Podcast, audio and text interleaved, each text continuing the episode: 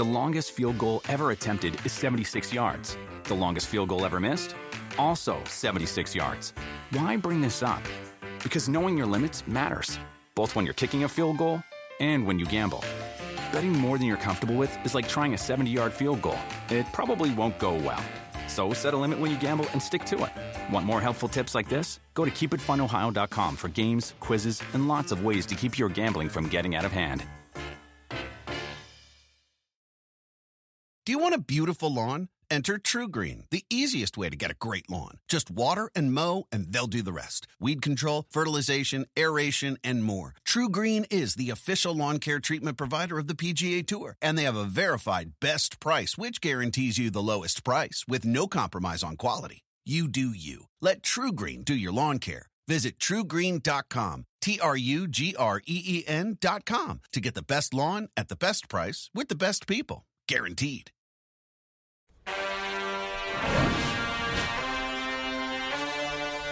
I'm going to take Arizona by a field goal and say they make that happen. I've I got know the Rams and the Rams. under. Rams and under. Rams You and under. Over or under? Rams, and I owe you ten dollars. Is that what it is? I'm going over. I owe you Okay. ten right now. I think. Yo, yo, yo, what's up? It's Chris Simms I'm Unbutton, and that was the great voice of, oh, actually, it was me and Paul Burmeister, but his voice is great as well. So that was the wild card game. Yeah. I took the Cardinals on, I'm going to play the Rams, have a Yeah. letdown after the bad Week 18 loss. I was severely wrong there.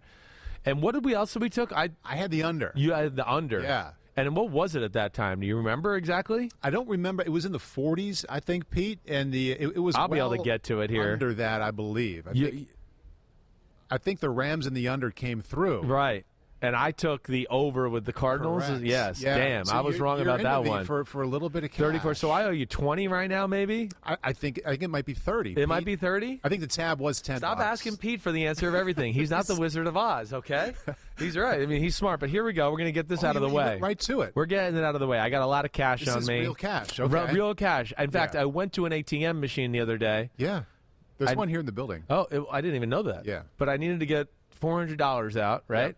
And I like to always have a little cash.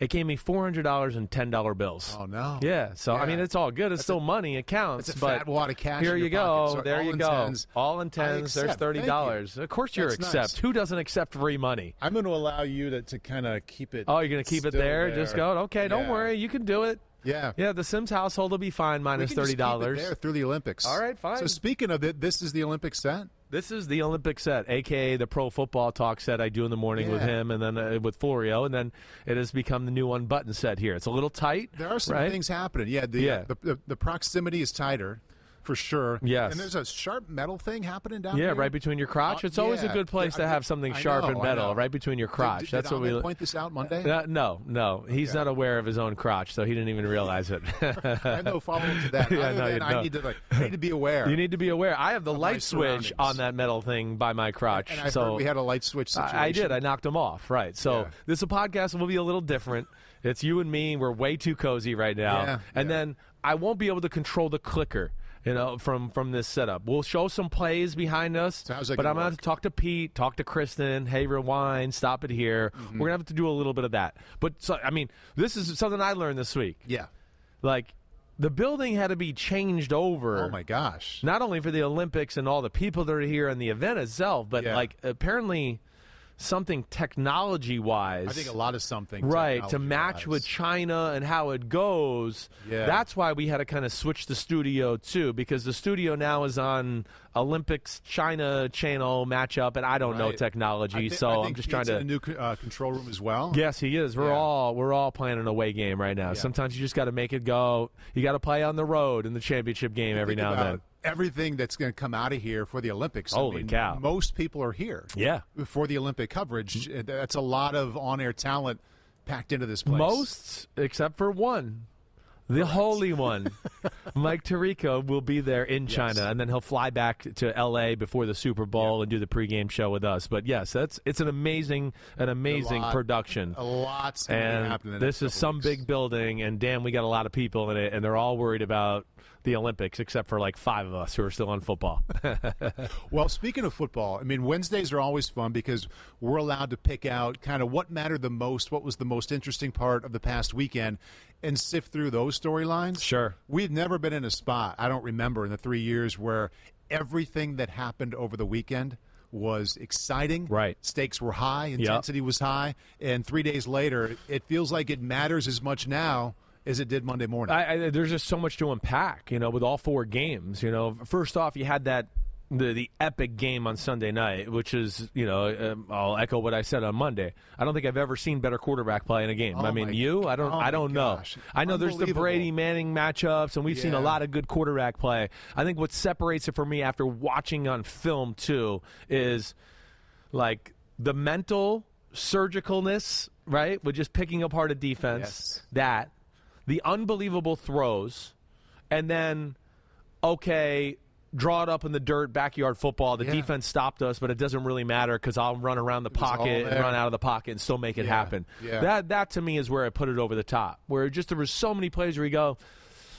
The defense should win this play, and they Yeah, didn't. they didn't. because these two are that freaking good. Yeah. and uh, that's where it was really, really special performance. I don't know if we've ever come out of play of, of a playoff weekend with, with this overwhelming feeling like I can't get away from it.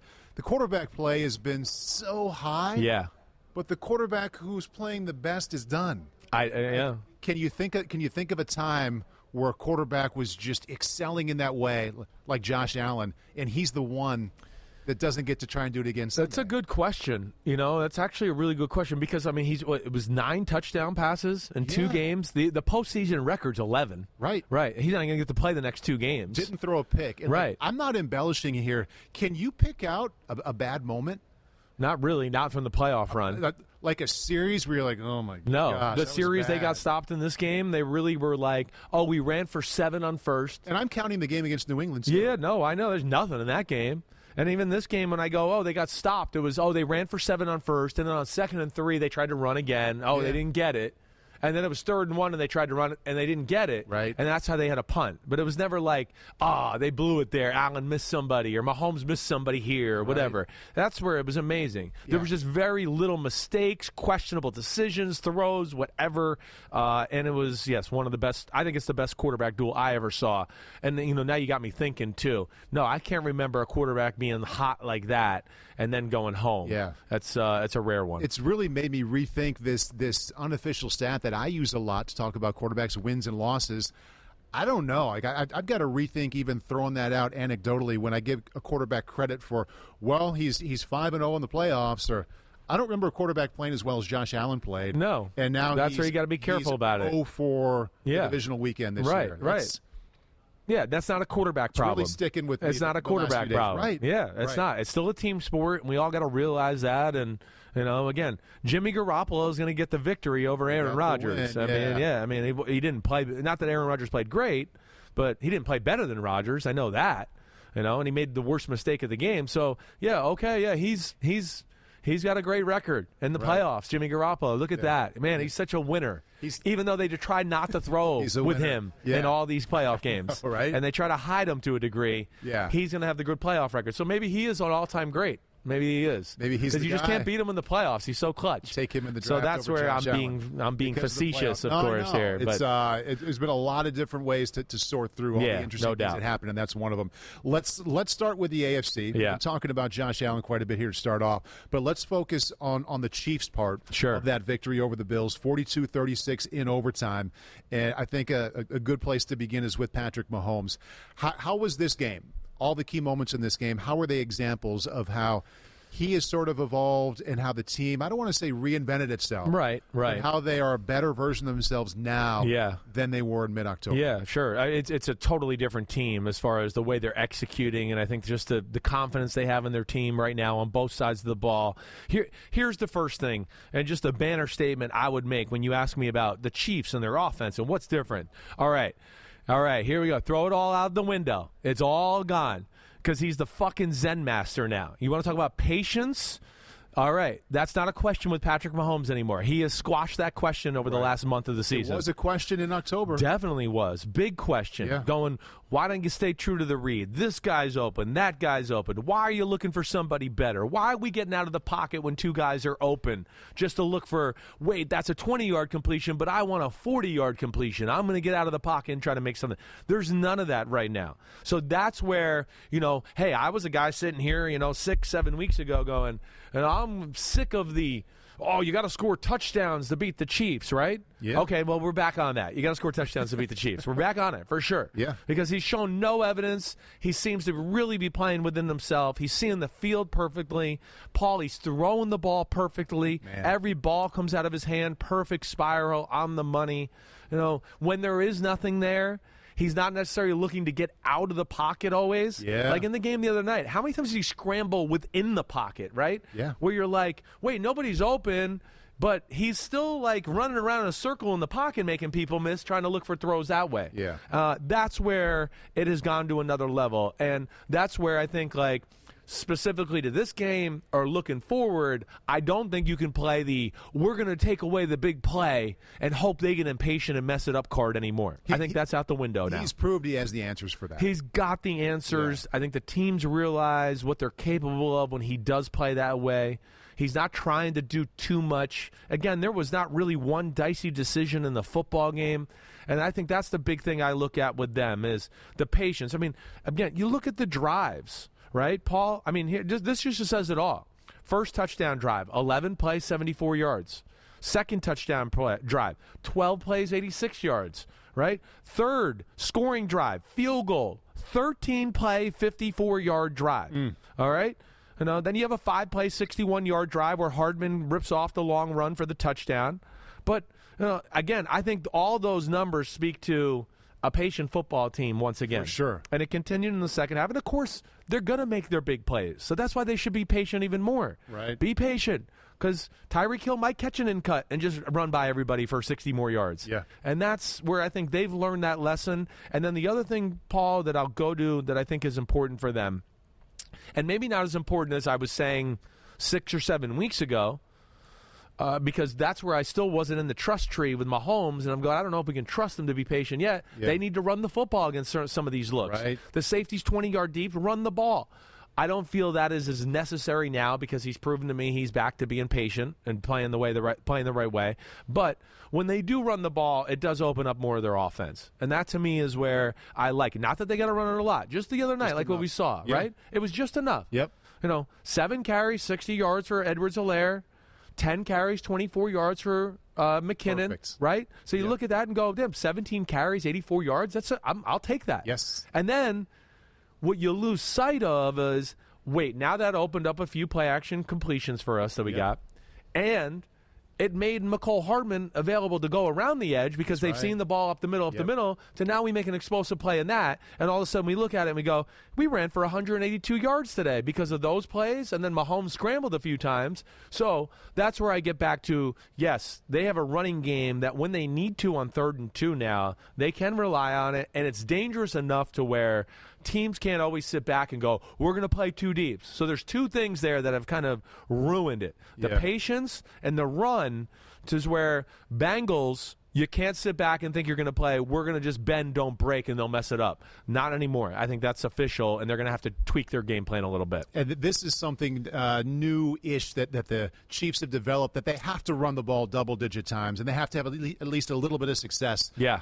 With as much of, as they've evolved, and Patrick Mahomes, as you say, now the Zen master, a little more patient. Andy Reid's had to tweak what he's done as well. We're also kind of back to this this space with the Chiefs' offense. You think about stopping them, and now that they've really got it going again, it is the combination package of Hill and Kelce. Yes. So a lot of different stuff. Right. Pat on the back for evolving. To me, it's still now about what kind of production are those two going to have? Yeah, And sure. How much can you limit those two? Sure. We're going to take a look at some key plays here late in the game and also overtime. And of course, it's Tyreek, it's Travis both times. Yes. Just like it always has been. Let's go with the play, and we'll see how this works behind us now. Yeah, right. Uh, late in the game, 64 yard touchdown in the final minute. Well, I I mean, uh, yeah, this is where again we're already in the middle of magic time here, right? You see three receivers to the right, Tyreek Hill's on the bottom of the screen there on the left. Kelce's out because he just caught a pass, and I think he's just tired, right? So you're going to see the snap. Hey, this is what we saw a lot during the game. The Bills, first off, they can't play. You know, as last week against the Patriots, you can play man to man because there's nobody to be scared of. Right. This group right here, they couldn't play man to man unless they played two deep safeties, two man, which they are here. Yeah. So that's what the game was. And again, this is just it's still it's uh, they can run the ball with these looks if they had to, you know, this is a time where you got to throw it, but they've run the ball very successfully against these looks and they got a lot of answers for these two man looks too. Now, this play here specifically, what we want to really look at is the bottom of the screen because Hill's going to run the in cut. He's got Levi Wallace covering him. Levi Wallace playing two man, right? He should never let anybody break inside of him. You can see there he's playing stance. inside. He's he's trying to prevent it. He's trying to prevent it. I know it's a different animal when you're trying. It's hard here, and I'm certainly not trying to like you It's know. It's on his mind. He's been told. He's been told we can't let it happen. Yeah. You know, because we don't have any help on the inside of the field. Everybody's playing man. You got safeties that are going to go. The two safeties you see towards the left of the screen, they're going to go high and wide. So you're protected if they run a deep out or a deep corner. To even where if you don't make the play, the safety's going to be able to rally and make the tackle with you. But now let's roll the tape, Pete. As you see this go, first off, this is just where it's a special player by a quarterback and the receiver. Let him go. You know, see here, he's still playing inside, but now the speed of Hill takes into effect. Doesn't really even give him much of a move. because he, he did have to go with the outside release. He had to go. Yes, he did. He went with the outside release. Hill did everything right. This is where just freak show talent comes in. And I'll say this to Levi Wallace, with him, he's probably thinking, man, I've played this coverage all year. Very few times has anybody run an in breaking route, right? A lot of the times when you play this type of coverage, teams f- try to push you in and then they break out. And that's how you kind of beat this two man. Well, here's nothing at the top of the route stem, but just then pure speed. Right. So rewind it just a little bit, and then let's play it in fast time because there's two things I want to say here. His ability to turn the corner and then the motherfucking throw was absolutely insane. Perfect. Because it was perfect, like you said. Levi Wallace, even when the ball is caught, is not in a horrible spot.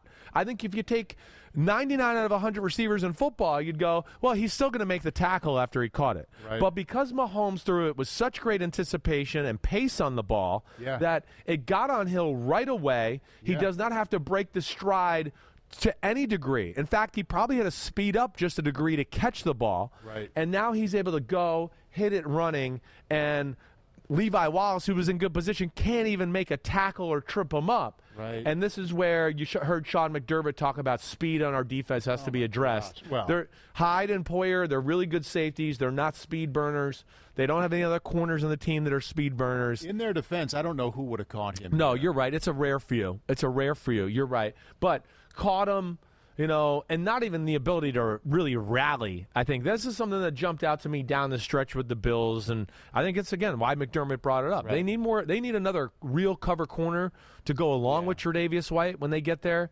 because hey, you're in the AFC. Last time I checked, quarterbacks and weapons are at, at a plethora. good, right? Right. Yeah. So you got to have that to to combat some of these teams if you want to get to the Super Bowl. That show was a re- uh, that show that play was a really good example of for as many things that we can be excited about for championship weekend and anticipate maybe with the Super Bowl.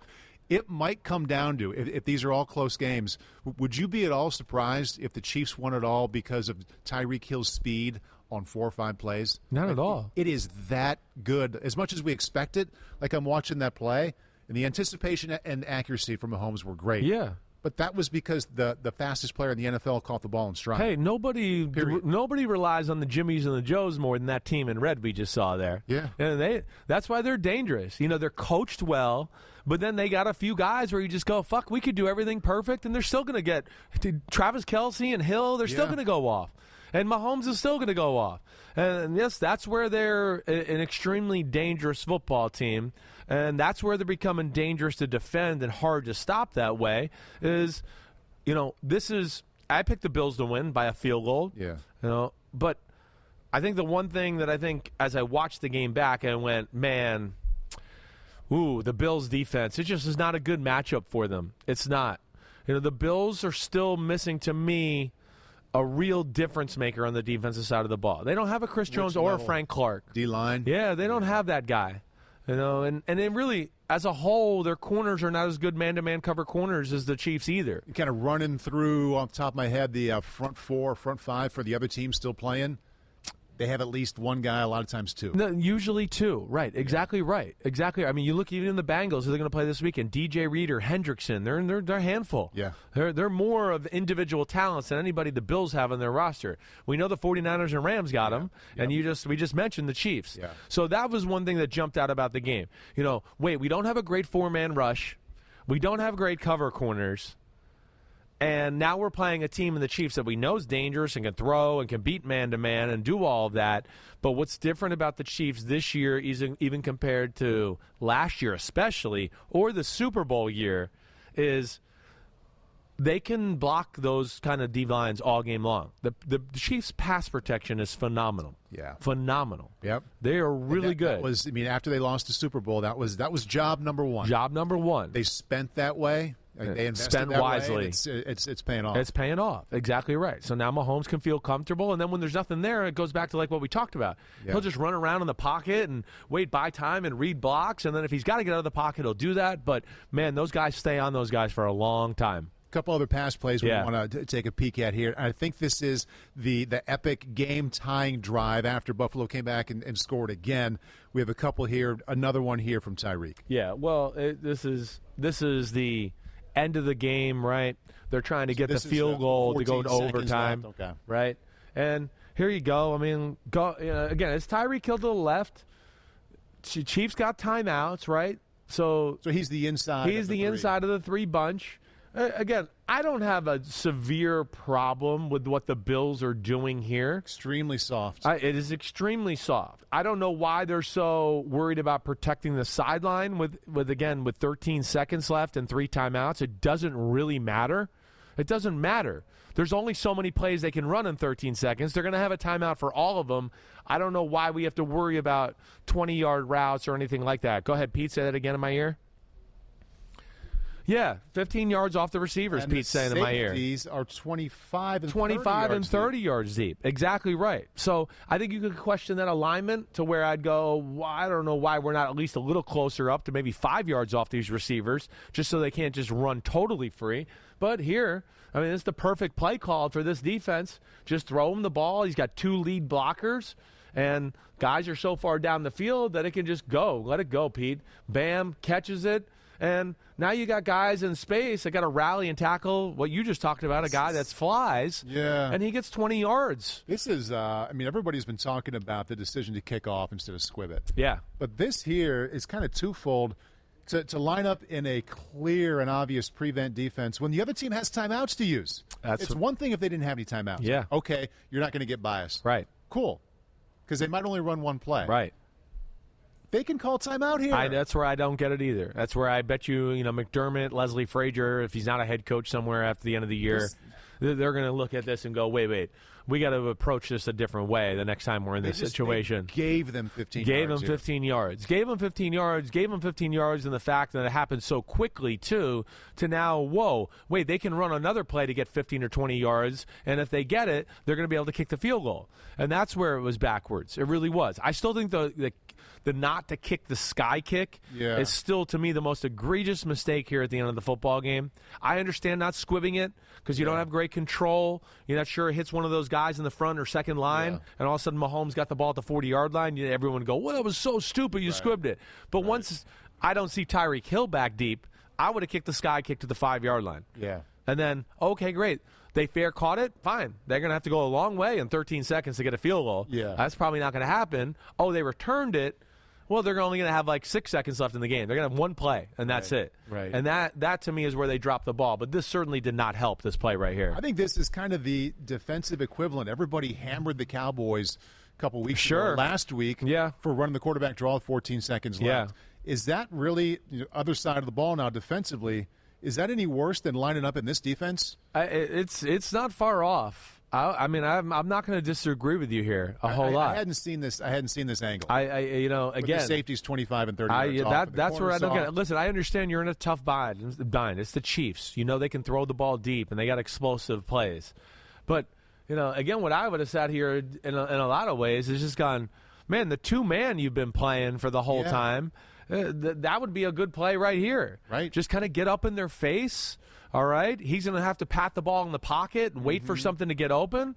And then he's going to have to make some sort of challenge throw to, Right. to go on top of that. Incomplete. They got one more play left, you know? Or you just hope, hey, maybe a few more seconds than that ran off the clock and they didn't get a free 20 yards doing it. Right. So uh, there's definitely different ways to play this, and I, I don't agree with this approach. Okay, Yeah. so so Tyreek played out. Pete. Yeah. catches it with no one within nine yards of him. Sprints ahead past the 40 up to the 44 timeout. So, thank you for that giant chunk of yardage. Yeah, I mean that was a gift, and now you got sitting here going eight seconds, and you're going, all right, oh crap, all right. So what are they going to do? They'll obviously change it it. up, right? Yeah. They'll change it up. Um, no, they won't change it up. They play the same look. Safeties are even farther back. They're 30 yards back, both of them now. Linebackers are a hair closer. Again, what I want to say is, why are we worried about protecting the sideline once again? All right. And to me, here's the biggest issue. And just pause it right here, just for a second. First off, at this mi- moment right here, you see 97 on the right side of the defensive line. Uh, he's standing up. He's right inside of Tyreek Hill number 10, right? Yep. Him right there, he's a spy, right? So one thing I would have probably said is this formation right here, spy. Why not get over Kelce and jam him, and then you can float to the middle and be a quarterback spy, right? So Mario Addison, number ninety-seven. So that would be one thing, just off of alignment. Yeah. That I know I've been around to where like, okay, that guy's not rushing. Have them disrupt somebody so they can't just run f- free, free down the field. The other thing I don't understand about the alignment, I'll say here is why is and we're playing cover two here the left corner levi wallace on the 50 yard line you know seven yards off and another four to five yards outside of travis kelce let alone now the middle the weak side linebacker mike milano all right, Matt Milano, excuse me, is on the right side of the center. Look, they've kicked the linebackers over to where Tremaine Edmunds is so far out, he's over the wide receiver. And now Matt Milano is on the right side of the offensive line. So there's a huge crease here for Kelce. Yeah. And that's the other thing. I just go from alignment purposes. Go, man. That's that's tough no matter what. I mean, if they called a go route, even if they called a corner route or something like that, I have a hard time. Kelce's going to settle down in this hole regardless. Now, it's cool he they plan this out before the play. You know, you hear in the snap count, Mahomes literally said, "Do it, do it." Yeah. But look at where they Look at how are. wide, Wide open lane. as wide open as he had the entire Nobody game. to worry about on the inside part of the field, so Safety's he can non-factor Safety's not, linebackers not, corners in a, a position there he can't do anything either, and that's where I just don't quite get you know the alignment or the approach there. I know it's 13 seconds. It's not a little. It's not a lot of time, but it's this group right here. Yeah. And they have three timeouts, and I do think you got to challenge the offense a little bit more in these scenarios. Well, credit uh, for the alignment for the Chiefs for having Hill and Kelce on opposite sides. Definitely. That's nice.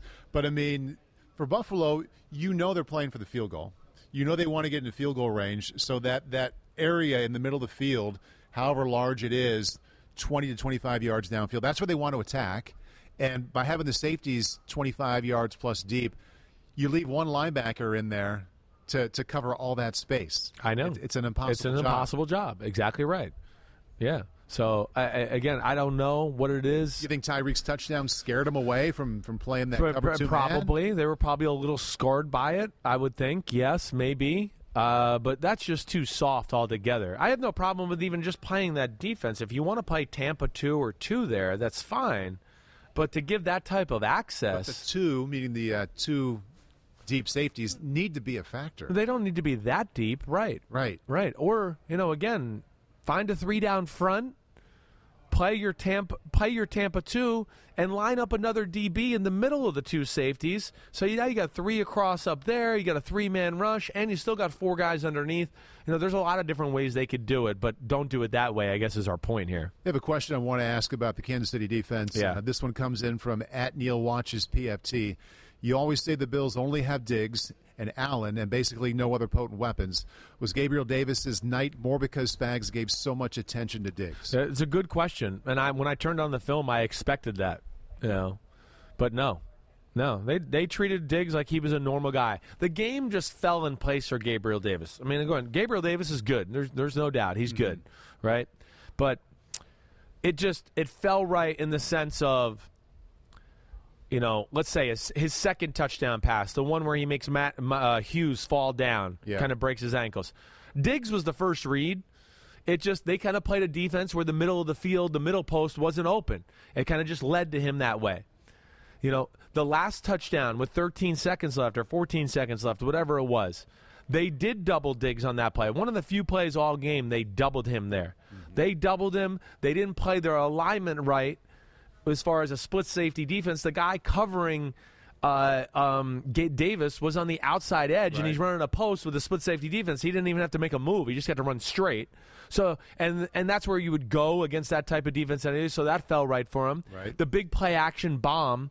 Uh, the the Chiefs played a two deep coverage, and they did play cover two to Diggs' side, and I think really the Bills expected that on that kind of formation. They got in a running set, and they probably went, "Wait, let's use Diggs as this short decoy, so maybe we could sneak Davis deep." That's how it worked out. So the game kind of fell in his favor, but man, he played unbelievable.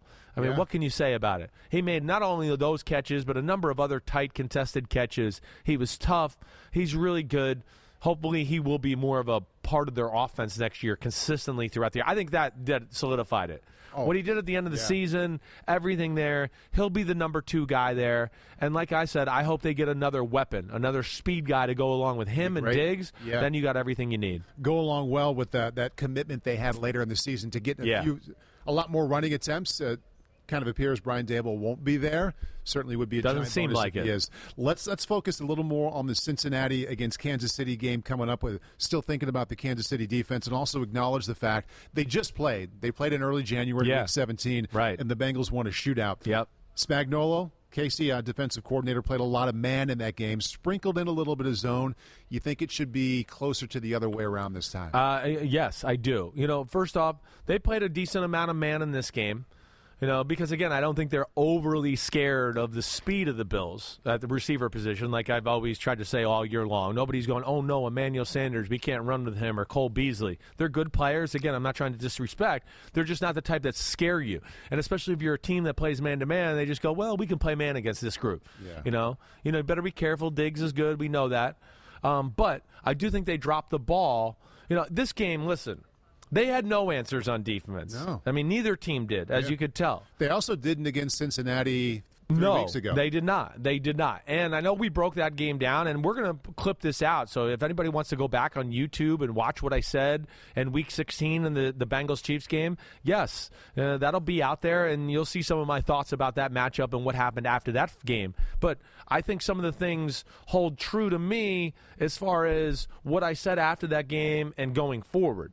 One, like, hey, just like the Bills, it's cool to play the Patriots man to man. You can't play the Chiefs man to man. Yeah. You know, so the Chiefs here, I would go, is, go, it's cool to play the Bills man to man, but there's no fucking way you can play the Bengals man to man. There's no way you can match up with them across the board. Right. And why would you want to? One, because you know those guys can beat you in man to man coverage. Mm-hmm. Also, why would you want to when you just watch a divisional game and you'll watch back your game and go, damn, they can't protect him. Right. If he has to pat the ball once, he's getting sacked. Right? And that the Titans never played man, other than like one or two plays in the game. And they got their ass burnt one time doing it. Yeah. So that's where I would look at the Chiefs and go, you are absolutely fucking crazy if you try to play man and live in that world against the Bengals. Yeah. One, Chase, Higgins, Boyd, somebody's going to win. Tight end and running back too. And them too, exactly right.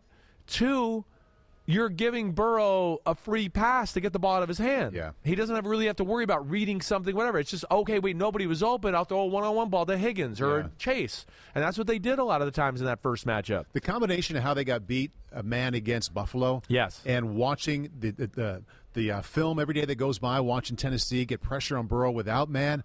I mean, just kind of piling on what you're saying. Exactly it would be right. A shock. I would I would be zone. shocked. I you got to. Yeah, and and the first time around when they played zone, they won almost all the time the Chiefs defense. How And often would you say that was? I, Just a I- guess. You know, I wasn't half, was it? it, it was probably was half. What happened is he got scared to do it as the game went on because of the two big Ja'Marr Chase plays.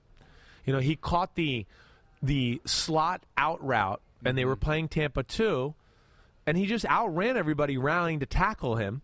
Right, so that's one where I go, listen, that's just a great player making a great play, Yeah. and I, I'd like to think you guys will rally and tackle better this time around. You know, the other time, you know, and I think you were here for us to show it, was he hit a cover two ball, like a hole ball on the left sideline, because they had noticed something at the drive at the end of the first half that the safety didn't get high and wide. Sorensen wasn't getting to where he should go, and they hit a long touchdown down the sideline to Ja'Marr Chase. So I think that scared Spagnuolo out of zone coverages a little bit the first time. But as the game went on, I went, I kept writing down, and Pete's seen my notes. So I kept going, You're playing man to man, they get 20 yards. You play zone, they're barely averting disaster every time. It's always like, oh, he's about to get strip sacked or hit or fumbled in the ball, and he just got out of his hand. Or he just threw it away. Or he did get sacked. And that to me is where I think they got to look at it this time around and go, okay, we got to change this up a little bit. Third and 27, let's not Yeah. play man to man so he could throw a back shoulder to Chase 30 yards down the, the field. one chance you have as a quarterback. Really, I mean, you walk to the line, you know it's a long shot. You see man to man, you're like, oh, maybe.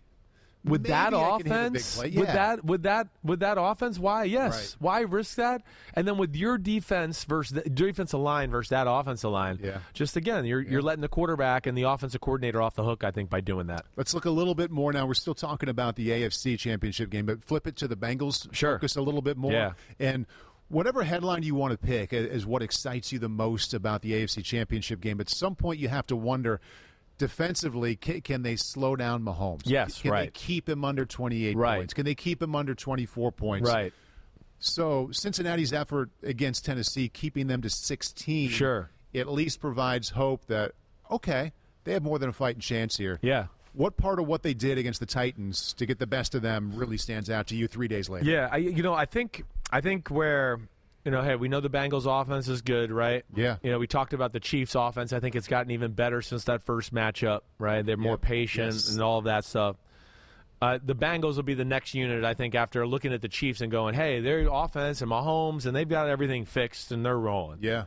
The Bengals defense, I think, has grown a little bit too since then, and the and the fact that where really the last two games, the playoff games, I've seen more variety in defense. That to me is what gives them a fighting chance. That's it definitely you didn't does. see in the regular season. As much, No, it bothered correctly. me a little. You're Yeah. right. It bothered me a little bit where We're I went. do what we're gonna I like the defense. They got a little of everything, but they're a little too basic. Yeah. They don't disguise at times, and I just want to go. Uh, it's good, but to get out of the AFC Yeah. or get to the playoffs, we need a few more wrinkles. Did that start with the it- Raiders win? It started with the Raiders win, where there was a few blitzes and things where I went, "Ooh, I like this! Holy cow!" You know, they had some guys walking around the line of scrimmage. I think Hubbard in that game was the guy that was kind of roaming and blitzing as one of the four rushers. But that was something that jumped out to me about this game against Tennessee. Some real looks again, like you and I talk about a lot. The ones that quarterbacks hate. Yeah. Blitz two, drop two. What are they Wait, doing? am I picked up? Who's Did we coming? protect this right? Wait. Yeah. Oh shit. Wait. All right, we did pick it up. Wait. Now what's the coverage? Oh crap. I'm in, I've been hit. Oh damn Right. it. So that's where they've added a little bit more of an element to their defense, which I think will come in handy because, like we talked about, you can't just sit back and go, "We're gonna play cover four and Right. they'll mess it up." That's over. Yeah. That's over. Don't expect to win the game that way anymore. And that's where they got good cover corners. They got a decent pass rush, but they're going to need a few calculated risks and let's mix up the coverage a little Yeah. bit if they want to pull this off. I say DJ Reader. Yeah. What he did against Oh Tennessee. Oh my gosh. Where's your mind go? I mean, just an absolute just sledgehammer in the run game. Right. DJ Reader's the best run stopping D lineman left in the playoffs. Uh, he's a guy that really we probably should give credit for a, a, a little bit more. I think if we look at playoff weekend and you told me who were the best three defensive players playoff weekend, I'd go Jeffery Simmons on the Titans. I'd probably go Von Miller, who just popped all game long against the Bucks, and then I'd probably go DJ Reader. Yeah. He was a big part of why they stopped Tennessee's run game, and Derrick Henry and company couldn't get going. He was amazing. He's a space eater, and he's got some explosion and power to push people back in the backfield. And he's going to have to have another good game this week if they want to win it. I think you brought up your headline with the Bengals defense, and it really all started. I mean, attention going to them. Remember, the, the Raiders had first and goal from about Yes, the ten yard line right. late in that game. They prevented that score. And Yes. they kind of rode that momentum Mm-hmm. into really getting the best of Tennessee. You said that you like how they've evolved. They're a little Right. more willing to do different things. Let's see some examples now uh, against Ryan Tannehill Sure. and the Titans because he was he was sacked a lot. He was frustrated a lot, threw a lot of picks. I, I know you kind of had a, a lot of selections here, or a lot of ways to go here in finding uh, ways to show us. this. Yeah, I I mean, you know, Tannehill didn't play well. Uh, there's no other way. I mean, it- it's not that he didn't play well. It's just he had three three plays that were bad. You know that, and and two Real of them were really bad. Yeah. Right. The one that wasn't so bad, you know, I don't want to sit here and blame him. The Mike Hilton, I'm going to throw the bubble screen to the receiver, and the guy made a great play. I'm not going to totally blame Hill. I mean, uh, Tannehill there, but that was bad in the fact that it was 16 to six, and they drove down the field, and there you go. You're going to have a chance to get points or something there at the 20 yard line, and they didn't Right. get it. So it really came back to bite him in the ass. But I do think, you know, again, here, look at this alignment, Paul. It's pretty cool again. It looks like it's an all out blitz, right? Yeah. You're thinking, damn, they're bringing seven guys. It's just going to be four on four and it's downfield. Not just pre-snap, ball's been snapped. Ball's been snapped. And it looks like a big And it looks like it, right? Yeah. And that's where it's cool. And I think this is some of the stuff you got to dabble in a little bit if you're going to play the Chiefs and beat the Chiefs. So now, go ahead, Pete, let it play. Watch how they do this. You know, they end up bringing five. And they bring five to one side almost, and have people dropping for underneath coverages. Let alone, you know, hey, they got some corners they can trust. I, their corners are better than Buffalo, Right. so they can like a handful of times go, hey, Awuzie, Eli Apple, you know, we're going to try this little blitz. You're going to be a little compromised, but Yeah. you do it within the realms of risk calculation too to go wait i got them in a distance or a formation here that i feel pretty good about. I know what they're going to do. And that's when you dial up this kind of again it's just one guy Yeah. but you know they're risking it a little bit up top of the screen with people playing in some man-to-man situations. But if you go back pete again just a little bit like right after the snap you know you got a blitz like this okay you're thinking oh quarterback thinking oh i'm hot. I got to throw the ball over the middle to somebody to oh wait 55's in the way. Oh no i don't know if i can do that. Oh down here 91 hit Ferks or Hendrickson in the tight end position. There's nowhere to get him the ball right away. And by the time everybody starts to come free guess what? The creative blitz got to town. Yep. so you're this is what i'm talking about what i like from the bengals. There's a handful of these plays during the game where i go I didn't see them do this stuff a lot in the regular season, and it's coming about more and more in the playoffs. And I think, again, if they want to beat 49ers, Rams, Chiefs, whatever, yeah, to go where they got to go, they got to do some of this in some situations. Hey, Pete, if you can take it back, I, I know we're looking at from the from the quarterback's point of view on this one. Take it back. There we go. So take it back as far as you can pre-snap. Um, so there we go, right here. Okay. So as a quarterback, because I, I just want to highlight this because we always Yeah. talk about ways to confuse a quarterback. Right. If you're at the line wondering who's coming, who's not, you're really thinking about the two DBs. Like, Yes. Are they coming? Right. They're showing their blitzing. Right. You're not thinking about the two down linemen to your left. You just assume they are. Exactly right. One of them ends up taking away the hook zone. Yes. And one drops back to the other side. Right. So, like, it's not only confusing and wondering how many are coming, the guys that don't come aren't the ones that you would have predicted. Exactly right. It It's is- really, it's really cool. It's really smart. Yeah. It's really smart. I bet you the numbers bear out that Hendrickson comes in these kind of looks all the time. They probably self scout themselves and go, Yeah. let's do it, throw a curveball here. You know, something of that nature. But either way, yes, it is going to be that type of stuff. And I think it's smart. Is it risky? Yes.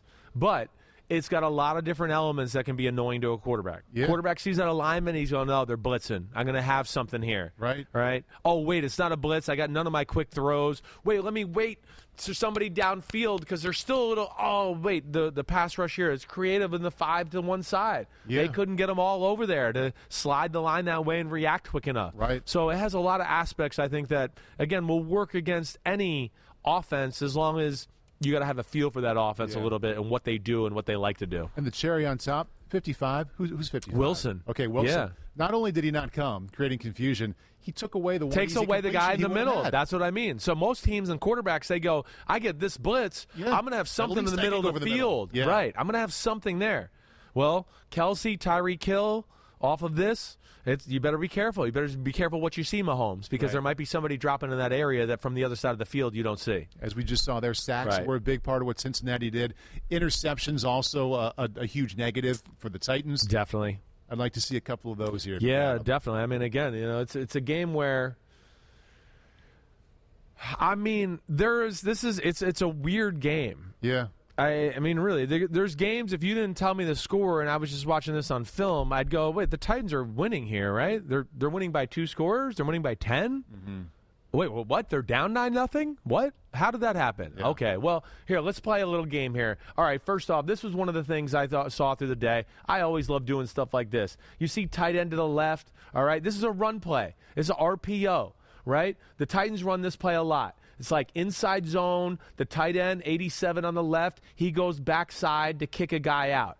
They run this play a lot, the Tennessee Titans. Lou Anarumo, and I'm messing up his name, Lou Anaruma, Anaruma, Anaruma. Big Sorry, guy. he's from Staten Island. He's awesome. He's the man. but like, I guarantee, you know, this was a automatic check or a call the defense made when they got in these alignments, going, wait, we can't stop this play because they're going to get us in a passing set. We're going to play passing defense. They're going to run the inside zone, and Derrick Henry's going to cut back between the hole, the tight end blocking in the backside. Well, they decide, hey, when they do this, screw them. We're going to blitz the nickel guy off the edge. So now the defensive end 94 Hubbard can take the inside gap off the tight end, and now you have somebody on the outside gap too, and Hilton to take away any cutback run for from Derrick Henry. Let, so here we go. Let it play out. And so this is the Titans' answer. Oh, okay, you're going to blitz. You're going to outnumber us. We throw it out there. Okay, we got two yards, but we didn't hand the ball off and lose three yards because we decided to run it into a look that didn't make sense, right? Right. This is coaching here. So that's smart. And Hilton, look, he probably has a good idea. Like, this is what they do off of it. So he's getting his hands up. He's trying to make something happen. Well, guess what happens? 16 to 6, third quarter, big drive of the football game. Look at the formation. Again, tight end to the left. He's offset the ball. Yep. I bet you there's huge clues and numbers that say they like to run the inside zone with the tight end going off the backside and kicking out the weak side guy. Yeah. So that's why they have this check here. And here it comes again. The blitz, but this time Hilton knows. He saw it once and he goes, he's not handing this off. I know that. I'm going to get this freaking ball and try to bat it down or do something that way. See, this time he takes almost a different lane approach. He doesn't even like really worry about the run. He goes right upfield to Tannehill because he's going, I see this. This is their answer. Coach told me this all week. I'm not going to be fooled by it again. Fool me once, shame on you. Fool me, can't fool me again. There you go. Okay. Tannehill didn't give any indication. Like there wasn't even an instant where he was handing this ball off. No, no, it's because this is what he's done all year. This is the answer. way, but- yeah, yeah. There's nothing by him. He's Yeah. just going. I'm getting the ball. I'm going out here. This is what I've been coached to do. Right. So you know, again, we're going to blame Tannehill for this. I understand that. This is tough. play. This is a really good nickel corner. Yeah. A team that was coached the right way and just made a great play in a big moment. I don't sit here and go, oh man, man, double negative for Ryan Tannehill. Hey, shit happens. Right. It's a football field, and sometimes this kind of thing happens. But But- his, his third interception. This shit can happen. Different story. Yeah. Right? Yeah. It just third and five. The game's tied. The only way you lose the game is to throw an interception here. Mm-hmm. Yeah. It's the only way you lose right now. I mean, uh, you know, I know anything can happen in overtime, but Yeah. to get out of regulation. So I think what I, what bothers me here more than anything is you got three receivers to the right, got a uh, Westbrook-Ikhine at the top of the screen, number 15 at receiver. And really, he's the guy I want you to focus on. It's him versus Eli Apple on the top. And what I don't love is All right, as you roll the tape, watch Eli Apple. Eli Apple really never backs off once he sees Tannehill get to the top of his route. See, right here, nothing really turned him or flipped his hips to a degree where you go, oh man, I'm really going to jam, I'm going to throw this in there. Get a little turn and cross over there. I think, but this is what bothered me in the fact that there's not a ton of separation, and he's already made his mind up to throw the football. And again, I know, I know, it, it's not like the worst, the most egregious ever. But it's a situation where you got to be really careful. Situation. It's situation. Yeah. That's where, and they're they're usually a great situational team. Yeah. So just don't take these chances in this moment. We'll punt the ball, and yes, Pete's in my ear, and that's the next point. Look at 86 Firkser. He's coming across. You throw him the ball, he's probably going to get the first down. It's third and five. So I would think he's going to get it. But out of the backfield too. yeah, the backfield. Give you got Hilliard right at the top. Maybe give it to him right now. He's in space, one on one with the guy uh, in Germaine Pratt, right from North Carolina State. But he decides to go this way. My problem is just that one, I don't love the Eli Apple really turns or goes away, right? I mean, I know there's a little bit, but really to, to throw these routes, usually the guy is like going, "Oh shit, he's going to run a go route. Let me get out of here and run away a little bit." no separation. and all. it's Westbrook-Ikhine. I just it's it's like if that's AJ Brown, I bet you he goes back. right. Even Julio, I bet you he turns because he's going, oh shit, they're taking a shot at me. So, hey, unfortunate. Again, that's not the most egregious interception in the world. The first interception was the worst one by far to start the game. Play action pass, just stared a guy down, never really looked at the safety Bates in the middle of the field. That was the worst. But as far as timing was concerned, this was the worst. And of course, you know, after this, it was Burrow to Chase in the deep out, and it was game over. Speaking of Burrow to Chase, we got to spend a little bit of Yeah. time with that Bengals offense. And a little bit ago, before we kind of turned our attention to the Bengals, you talked about how Kansas City just cannot get caught playing too much man Right. against these receivers. Right. They also throw to the tight end and running back. Yeah. So Tennessee did play some man, and it cost them. I it did. It's this is where I got you know you got to be buyer beware with this group playing man to man. You know, one Burrow smart, he's accurate. Yeah. Yes 50-50 yes. balls are not 50-50 balls with these group of receivers, right? Like we talk about all the time. And then, you know, like what I want to go is just like uh, the protection problems we've already talked about. And then it's a group and especially the one guy who might be the only guy that can like compete with number 10 in Kansas City to go he might be the most dangerous receiver in football. Yeah. This guy can catch a 7-yard slant and go 90 Go. yards to the house. So why do we want to go, "Oh, do it. Do it. We dare you to do it. We dare you." Smart game. I this is one of the defensive calls the whole game that I don't understand. They played a perfect style. They played zone coverages. They passed things off, and the front four got there a lot. yeah. I mean, this is one of the only plays of the first half. This and a check down to Mixon, and they got nine points in the first half. Yeah. But this was a huge part, and this is one right here where you could have flipped field position, and who knows what happens. But they decide to bring the all-out blitz on the 11-yard line. And it's an obvious, it's it's Obvious what all-out blitz. There's Look no here. confusion here. It isn't. There's nobody that looks like, oh, he might be dropping out or going the other way. and the back end, they are clearly showing that they're playing. It's man. the look we talk about. It's just the picket fence four across Yeah. look, right? So now they call a great play. We're going to throw the ball out here to Chase and get somebody out there to kick somebody out, and you try to make a move. So go ahead, let it roll. But this is where I would go, Kansas City. You're crazy if you play these this type of defense against this group here. I mean, they just played throw it to this guy, and he's going to make somebody miss. And let's see if they continue want to play this defense and gamble like this. It's it's a stay route. I mean, it's a stay route. It's this was their adjustment to this blitz. So just get him the quick and space, and let's see where he goes. And go ahead, let it roll, Pete. So there he is. I mean, it's a one yard route. He caught the ball one yard down the field, and I don't know. I mean, he's every bit as dangerous as Hill. right. And here we go. You know, I don't know why he didn't keep running straight. I think he should have kept running straight. It was a phenomenal play by Amani Hooker. It really was. It Hill would have been gone. Probably. Hill probably Hill's probably got a little bit more speed for sure, but it's not it's not far off. The thing that's different about him is I think it's really close. He just looks makes it look easier. Yeah. But like I, I'm agree with you. I think Hill probably maybe gets at least a few more yards. Uh, but this is the point is is what we said. Right.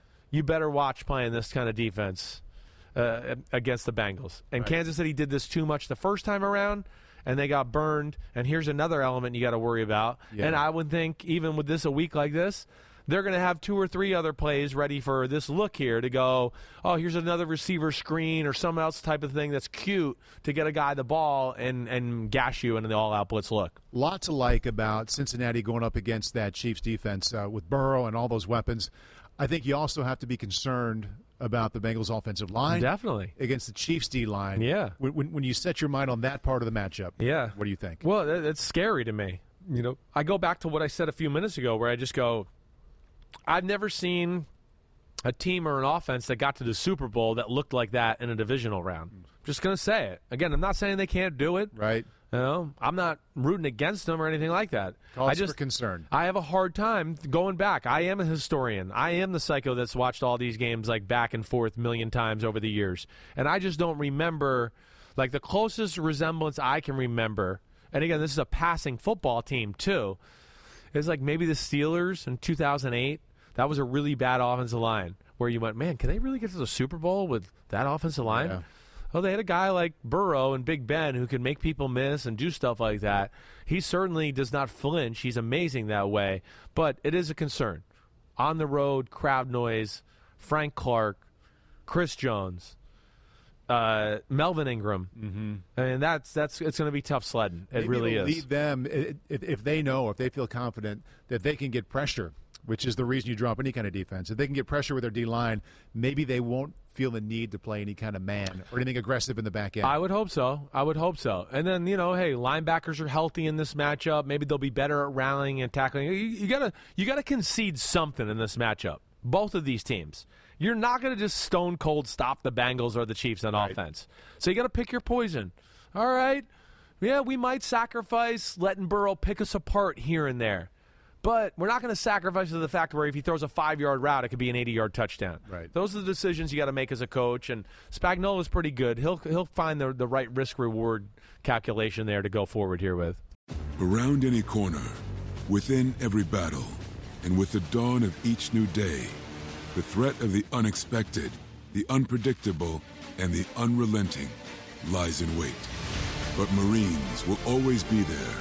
They are the constant in the chaos. No matter the battlefield, Marines adapt to win, defeating every shifting threat, protecting our nation's future. The few, the proud, the Marines. to the NFC. Start out with Tampa Bay playing against the Los Angeles Rams.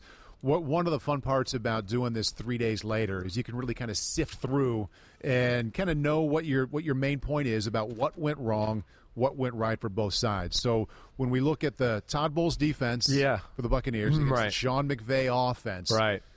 what mistakes did the Buccaneers make that, that really got exploited? I think, you know, things that jump out to me right off the bat. Rams offensive line played one of the best games of the year. You know, this Bucks D line, they're healthy, and you're going, well, uh, Rams protection has been iffy.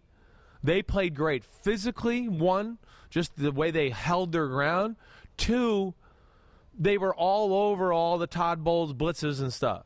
It's like they knew it was coming. It's like they were in the they had a coach to communicate, you know, coach to helmet communication. Like, oh, Bowles is calling this mm. defense. Okay, great. We'll do this, this, this, and we'll run these routes and boom. They were all over some of the schematical blitzes. My problem with Todd Bowles, I think, in this game, just to go specifically to that, again, this is one of the great defensive minds in the sport. But I've said this about him before. Too aggressive too much respect to the Rams' run game. Mm. You got the best run defense in football. Why are you playing the let's overload the box? I'm so scared that we can't stop an average running offense in football mm. with my great run defense. Yeah. Let alone they have weapons that we're compromised in coverage. Why are we doing that? To me, that especially jumped out to me where I just went, man, I just can't believe some of these looks. The Bucks, all the people at the line of scrimmage, like they're playing the 49ers or hmm. some great running football team. Yeah. I didn't get that. I thought they compromised themselves a little bit being that that aggressive and, and from that standpoint. A lot of soft corners too. I mean, Definitely. I I always hate Yeah. saying that they were easy because I know it's not easy. Right. But I mean, th- they gave him a lot of looks that were that weren't like super difficult by I- NFL standards. I think it ties together. You're t- you're telling you're because we're talking the same language. They're playing some of these looks and off coverage because they got seven and eight guys in the box. So they're going, wait, I have no safety help here, Yeah. or I got one safety in the middle of the field. But damn, this is a lot of area I got to cover. This guy, I can't bump Cooper Kupp and Odell Beckham Jr. all game long. Right. So I think that played into it and played off of it. Where why the extra guys in the box? Now your corners do have to play off, and yeah, they got rolling and had answers, and they gave the Rams confidence early. And Stafford's playing great. Yeah. he's playing great, and they carved him up. I think of all the quarterbacks playing right now, and there aren't aren't too many left. If you look at the end of the regular season compared to what they've done in the postseason, like he's the one, and they're all. You can point to all four of them and say that they're playing well, but I, I think Stafford has elevated his game from the end of the regular season. That little pocket he was in to throw A 100 percent. You look at where he was early January to where he is now. It's a pretty big gap. Huge gap. I mean, how many times during the month of December did I go? The Rams got it all working. Except Except, right. he was throwing picks. The run game's working. Yeah. You know, the offense looks good. The defense is playing great. The special teams, just like we saw in that game too. It's great. It's just can we trust him? And And now and he's turned it around. I think he's seventy five percent. I think he's over ten yards per attempt. Just like some, some wow. kind wow, seeing the field perfect. Yeah. Throwing the ball. I mean, he's got to be healthier than what he was, and I know he was banged up for a, a, a long part of the season. Throwing the ball, I mean, perfectly.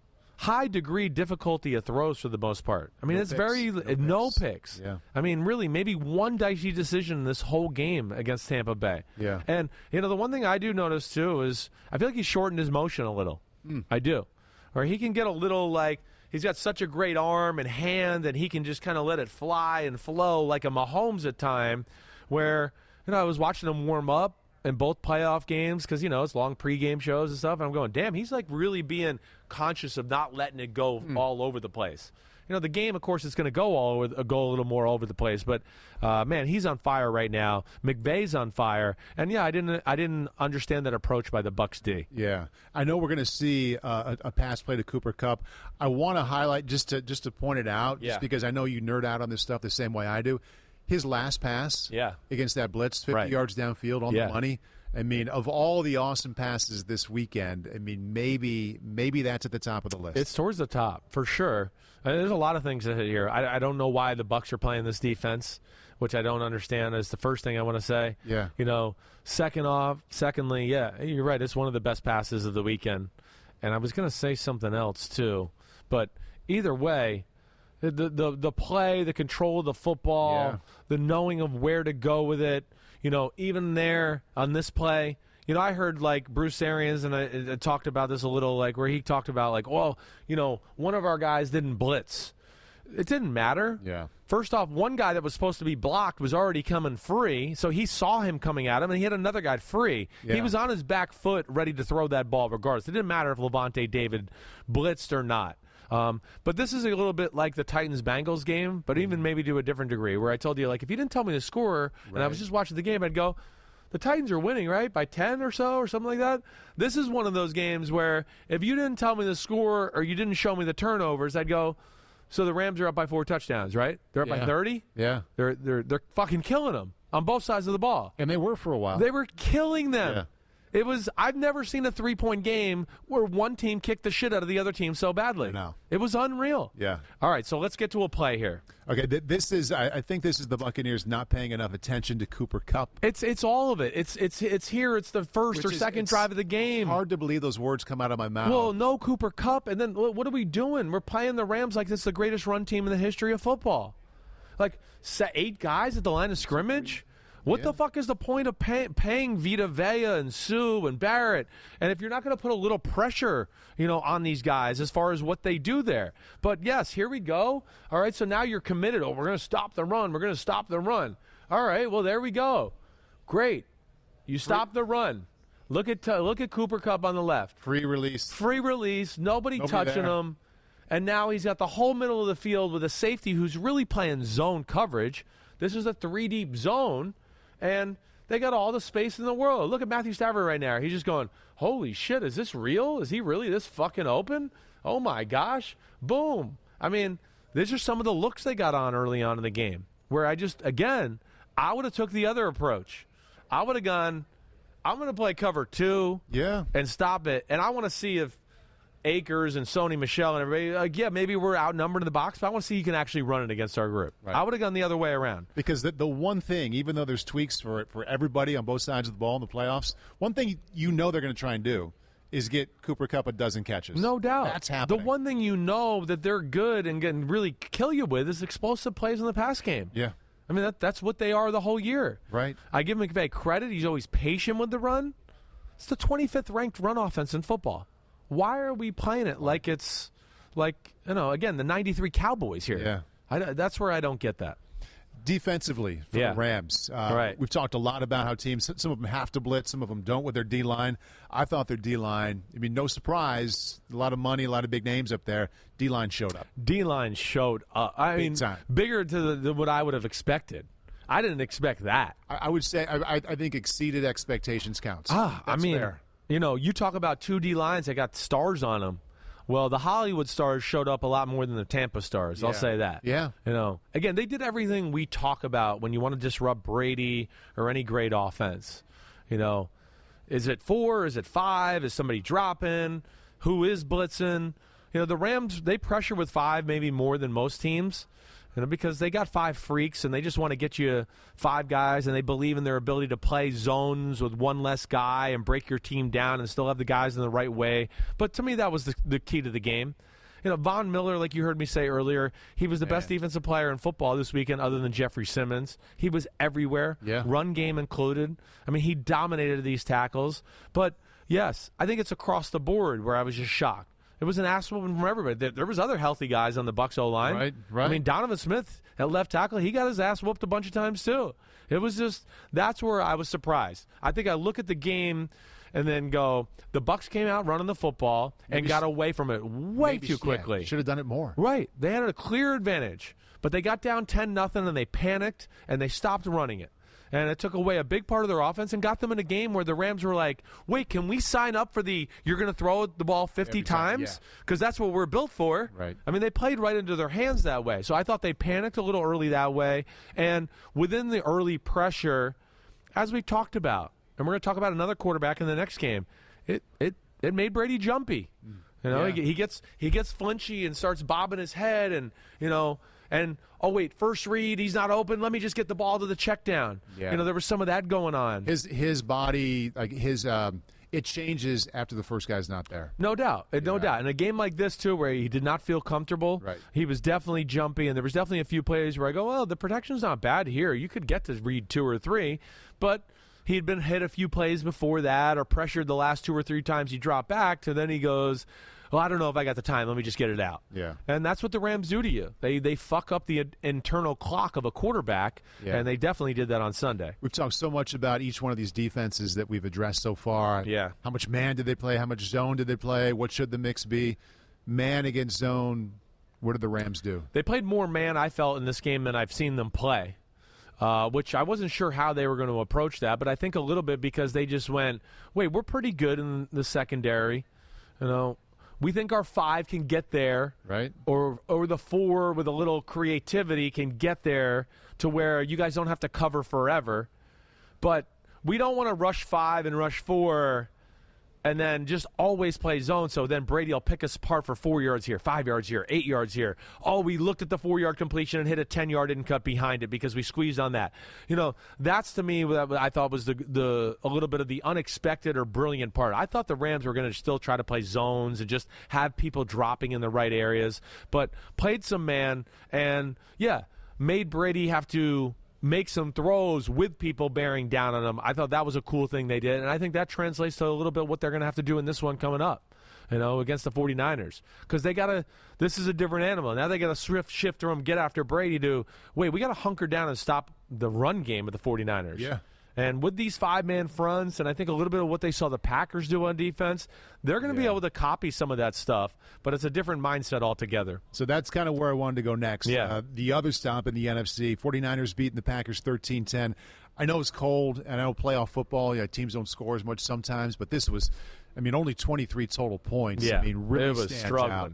What can they learn, they being the, the Rams defensively, what can they learn from watching the Green Bay defense and the success they had against the Niners' run-based offense. Yeah, the the the one thing, I mean, the the Packers played their best defensive game of the year. That's where it's a shame. yeah.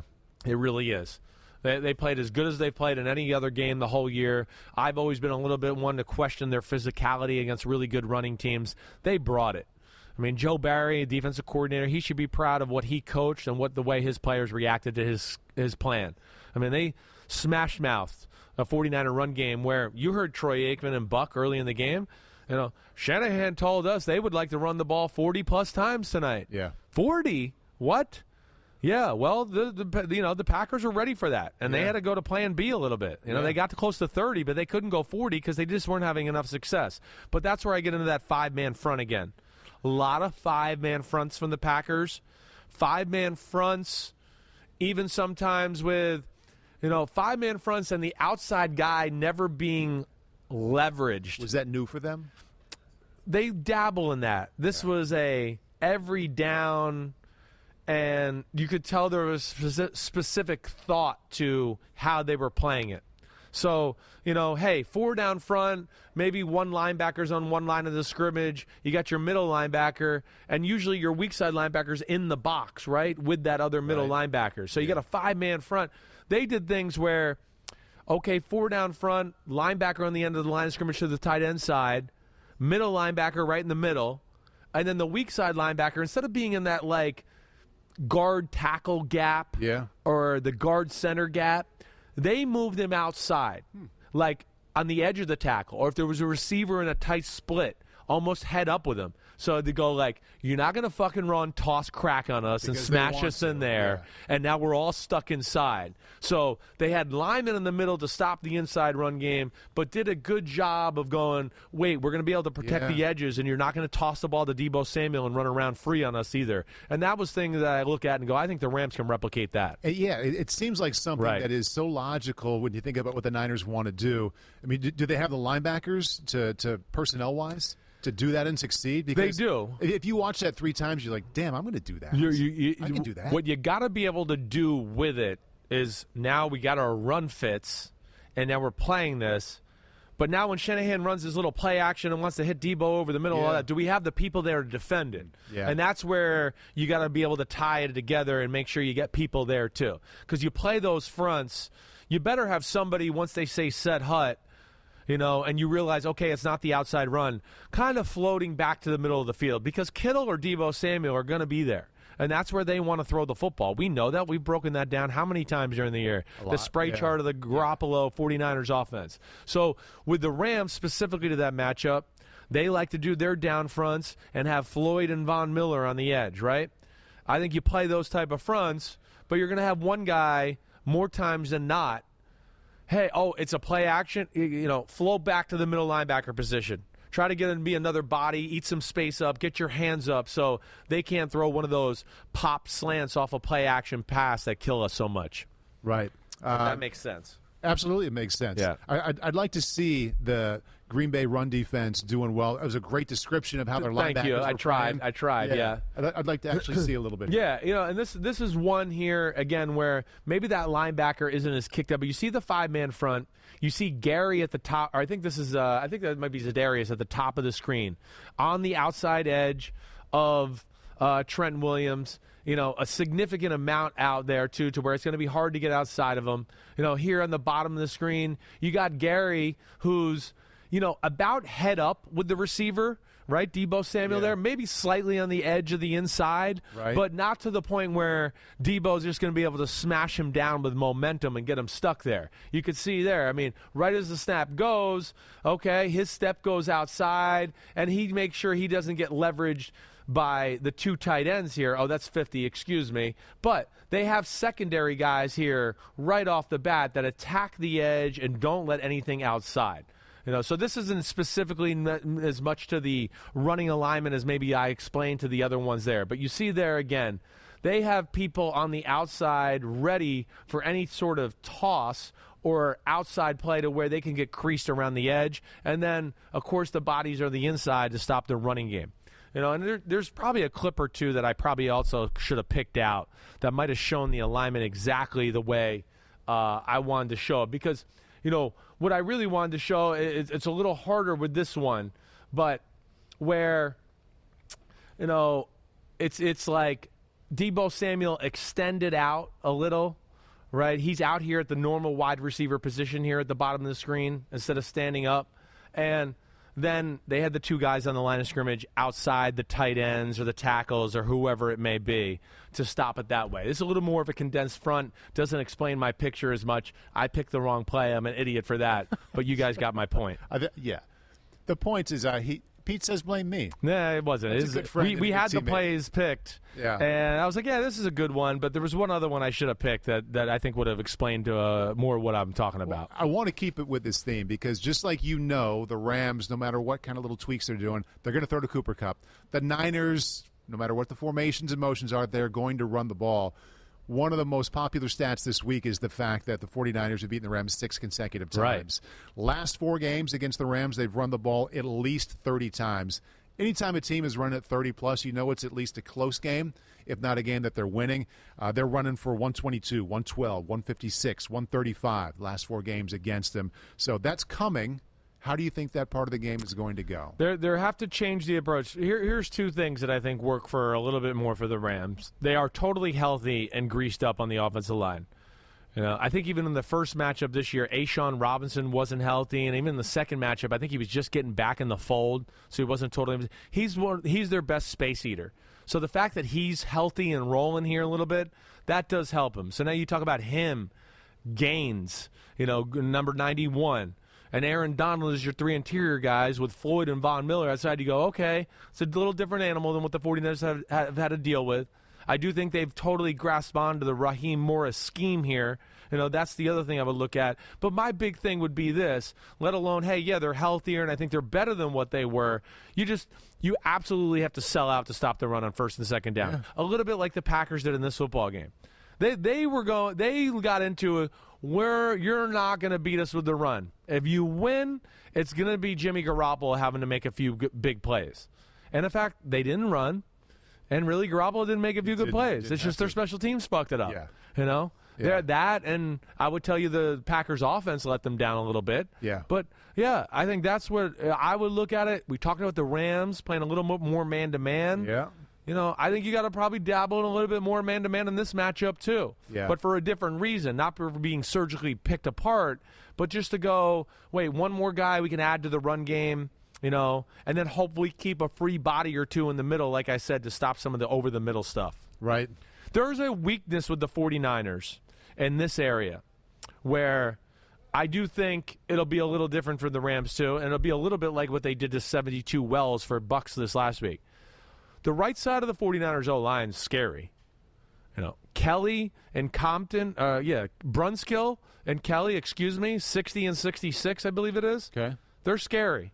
Against this group, in- scary as in I don't know. I mean, Rashan Gary whooped their ass in this game for them, and I'm scared for them and Jimmy Yeah. Garoppolo and the fact that you know, i i again, you get to this time of the year, D lines. It's just man, there's when you have a talented D line in these type of games, Yeah. they're just the the level of intensity and attention to detail goes up. I know to another level. People probably go, "How the NFL is so intense all regular season?" Yeah. Trust me, this is different.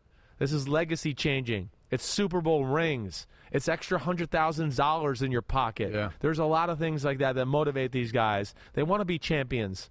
And uh, I worry about that little aspect for the 49ers O line. last two playoff games, the win at Dallas and the win at Green Bay, really, and this is a credit to San Francisco, played out exactly the way they wanted it to. Right. They jumped out to the lead. Yep. Dallas, hey, run, run, run, run. Right. A little bit of Jimmy G. Right. Super tight game the entire way. At Lambeau, it's cold. We can lean on the run. Yeah. What if the Rams, as I pointed out, playing much better than they were at the end of the regular season? What if it's 14 3, end of the first quarter? Do you see the Niners sticking with that run or like, hey, Jimmy G, uh, shit's changing a little bit here. It's going to be a lot more on you. 14 to 3, I don't think will change 14-3 Shanahan a lot. first quarter. Yeah, I don't think it'll change him a lot. Okay? He's going to get a little more aggressive, but he, he he's not going to like abandon the game plan yet. He's got great faith in his defense. Yep. He does, and he should. They're the best defense left in the playoffs, I think. I mean, it's them or the Rams. All right, so you got that aspect. And I still think he knows, man, you know, I know you people, oh, we got we're down by 11 and we got to throw the ball. But he's the kind of guy that's different in football where he goes, well, my best way to get explosive plays are in the run game still. Yeah. Give Deebo Samuel the ball. One of my cool runs that I, I drew up in the lab this week with the pen and the pad. Yeah. And do all of that. So that's where I don't think he'll give up. It's going to get scary. Yep. And you go to 21 to 3. A 21-3 third quarter. That that to me is where yeah, he's going to have to start thinking about yeah, I'm going to have to throw the ball a little bit more than I'd like. And they're going to just have to trust Jimmy Garoppolo and hope he looks like he did at the end of the Rams game in, in week 18. Right. Where he drives them down for a clutch touchdown drive to tie the game and, and you know, help them to go on and win the football game in general. Other side, giant kudos to the Niners defense. This is Yes. two weeks in a row. Yeah. Last week, number one scoring offense in football. They're held in the teens. This week, uh, the likely MVP, Aaron Rodgers, finds success right away, and then none the rest of the game. Right. What specific credit are you giving them on that side of the ball for what they just did? I, I just think that's it's the, you know, like I said, I think it's the most sound. I think when you encompass it all, I think it's is the best defense. It's close with the Rams. The Rams are a little different because they'll be a little bit more creative and take a few chances and things of that nature to where you can make a play on them every now and then. The 49ers play a style of like they don't take a whole lot of chances. You know, they go on, wait, this is our defense. Here's cover four. We adjust that cover four rules according to how you play every week. You don't know exactly how we're going to play it. They're really good with their rules, and then throwing you some some curveballs. Again, it's a scheme that's related, or you know, in in the Seattle scheme, but they don't play Seattle cover three a whole lot. They are a quarters team that might. Oh, oh wait, wait, it's it's half to this side. It looked like quarters. It's half but they put a lot of pressure on their front four and their two linebackers to sometimes be outnumbered in the run game. They're very good at done. disguising. You know, oh, it is three deep. There's an extra man in the box. Set hut like we talked about last week, and they drop out and it's cover two. Right. Or the opposite. They do all of those things. They're as good as passing off. You know, players in zone coverage as any team in football. To me, them and the Titans were the two best at it. So that's where they're really good on that, that side of the ball. But to me, that's they had great feel for what the Packer, Packers wanted to do. First off, they said, "Fuck you. We don't care about your run game." Yeah. All right. They did what we would say like what the Buck should have done. You know, your run game's good, but it's not great. We're not that scared of it. Right. We're more scared of Rodgers and Adams and what Yeah. that can do. So they erred on playing pass defense more times than not, which I agree with.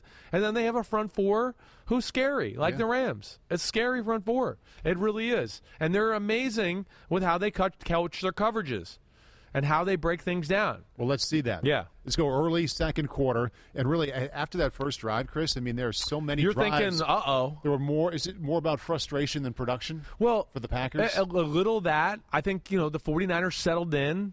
You know, the first drive, again, don't ever come away watching the first drive as a fan and go, whoa, no, this is the way this game's going to go. First drive is the ultimate defense. Wait, we don't know what they're going to do. We might be a little conservative early to feel it out. Offense going, oh, I got all these cool plays. I haven't, uh, you don't know what's coming. Here we go. So it can lead you to thinking, like, oh, no, they got him. Yeah. Listen, I was watching this and I went, oh, that wasn't a good look for the 49ers. Uh oh. But, and I think they played kind of conservative in the first drive. Rodgers then made a few plays. I still look at the play with Marcedes Lewis on the second drive. Like, listen, the Packers, if they could have got up two scores, who knows what would have happened? I, I think they probably would have won the game, but they could never get up two scores and really force Garoppolo and Shanahan to have to drop back and throw the game, throw Right. the ball. Yeah. They never were forced into that. They dropped the ball between the special teams, you know, offensively, all of it. And yes, the 49ers, the game went on. They might as well have been in the huddle with Rodgers. They're all over everything. And what I'll say about Rodgers is, and what's disappointing is, he made no jaw dropping play the whole game. He never made one play that you went, oh, that's going to be the play that's going to get him over, or they needed that to change the momentum. Never. And a little bit like Brady, where I feel like the pass rush early got to him, and he was way too conservative and wanted to get the ball out of his hands too quick on, on a number of plays. little jumpy. maybe? Little jumpy again, just like the same word. You're right. It's jumpy, where you go, hey, early on, I get it. You know, you're just getting used to the game. Okay, it's Bosa and Armstead, and they're dangerous. And hey, first guy's not open. Let me just get the check down. That's cool. But there was a handful of plays as the game went on where I went, Yeah. you're protected. And I, you, I'm watching the film, and you didn't look at your second or third receiver. You just looked at one and just said, "Where's my check down?" Yeah. And I'm going to go, two's open. Right. And it didn't happen a ton. Don't get me wrong. But enough. But it's Aaron Rodgers too. like that, I hold yeah. him to a different level of Right. respect and expectations. And as his play during the season, I mean, it should lead you to that. And like sometimes numbers don't tell the whole story, but a guy who's flirting with seventy percent, throwing thirty-seven touchdowns, four picks, it kind of screams, okay, maybe he's being careful. And that's what impressed me the most about his season. But he was really selectively aggressive throughout all these games. Yes, he was. He made a lot of difficult throws in addition Right. to the smart throws too. And I didn't see, I didn't see as many. no hey, to the- tactical, aggressive plays, like you're saying. Exactly. Yeah. That, that part of it wasn't there. As No, it, de- it definitely was not, and that's you know that's what they rely on. Again, you know they're the the team that I questioned all year long. And I'm not trying to pat myself in the back. Again, I would have loved to see them playing this weekend. I love Aaron Rodgers Yeah. as a player, but they're the team I said all year long. Can you really get to the Super Bowl on just executing, and we're not going to make the mistake? Yeah. right. That's how I felt the team they were all year. It's great in the regular season. Yeah. But as we've seen with all these other games, you need some guys that make some plays every now and then. Yeah. They got to make a play. And they didn't make a play and then had two or three blunders in execution. Right. And all of a sudden, fuck, it's a playoff game. We're losing at home. Yeah. And that's where I always question them. And that's where, yeah, if you want me to sit here and put a little blame on Rodgers, Yeah. I will. It wasn't easy, but I will put a little blame on them from that aspect. for as much as they were winning during the seasons, mm-hmm. for much as I think Aaron Rodgers was the MVP going away, th- there was very little margin of error for how they were winning. Exactly right. Winning one score games, you're like, boy, if they, if they turned it over once and they weren't turning it over. Yes. If, an, if another team comes up with a giant play at the end of the game, these are all one touchdown games that they're in. That because of how well Aaron's playing and their defense is good, that they're finding a way to win. I agree. but there was very little wiggle room, and it, it got them. Browns, Ravens, I mean, Rams the long- first time around. list of those kind of games. Right. Vikings in Minnesota where they ended up actually losing. Right. You know. Yeah, the Cardinals on Thursday night. A lot Field goal win. Yeah. Yes, there's a lot of that. That's where it was never like, oh wow, that's domination. They're whooping ass. You know. Now, hey, here's one other thing I'll say in defending them. Yeah. You know, they have no answers for the defense. So I didn't. I don't love what I see on film, the play call wise. Okay. You know, as I've always told everybody, the 49ers are a better team than the Packers. You go through it position by position. I'm taking more 49ers players than Packers, period. Uh, I know the Packers have Aaron Rodgers. Here's another part I don't like necessarily. All right? And I know I'm uh, like last week all you hear is uh, Brady's team's not healthy. Brady's team's not healthy. Brady's team's not healthy. Brady's team's not healthy. It's all I hear all week. Yeah. And I want to go, damn, it's just two guys. He's still got Mike Evans and Gronkowski. You know, they still got a defense was totally healthy for that game, Yeah. right? Oh, they were. I know their right tackle was out. I mean, we, we that was talked about more than any right tackle in the history of football last week.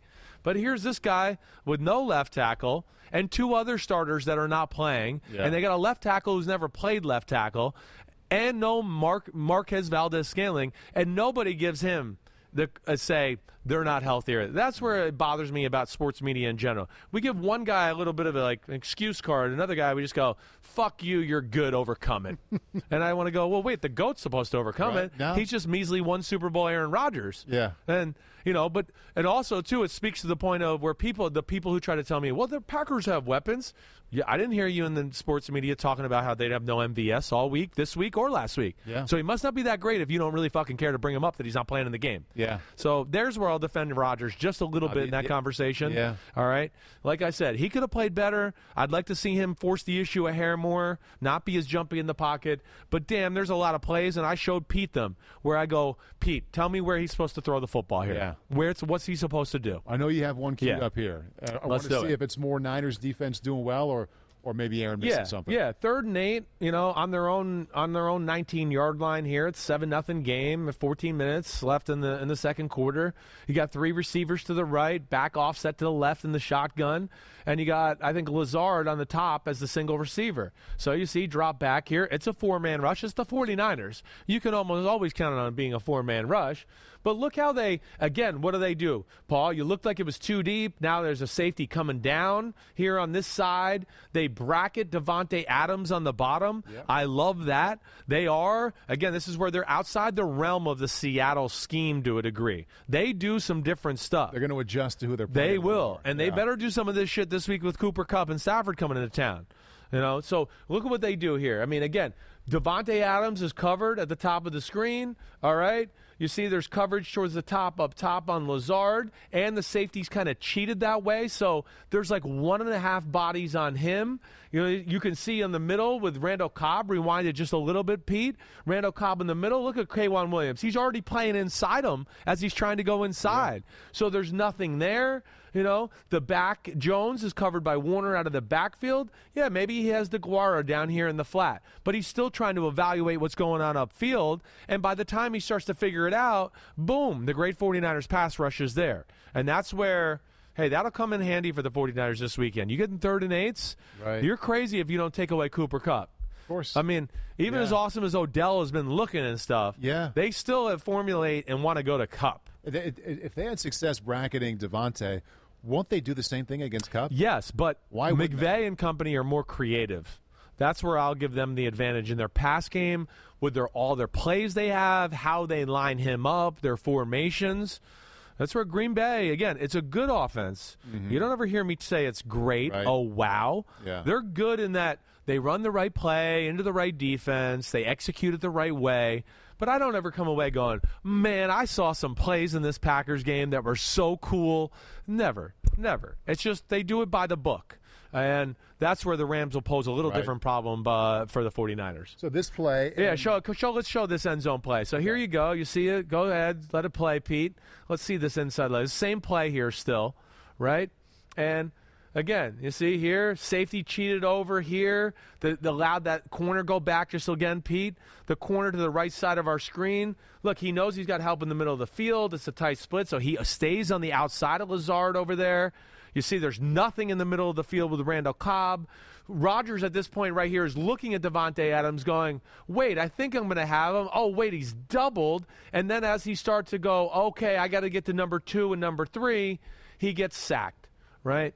And you know, again, this is what led to him later in the game. I think a few times that I've already mentioned, where right. I go, you know, the pocket was clean, and you could have got to two or three, and you didn't get there because he's a little scarred by these type of plays that happened earlier. And that brings us right to that. So th- this was early in the second quarter. Now we go to I think this yeah, 345 left in the game. This might be his last one of his last attempts here. It is. His second to last attempt. Here we go. And you know, you got to look here.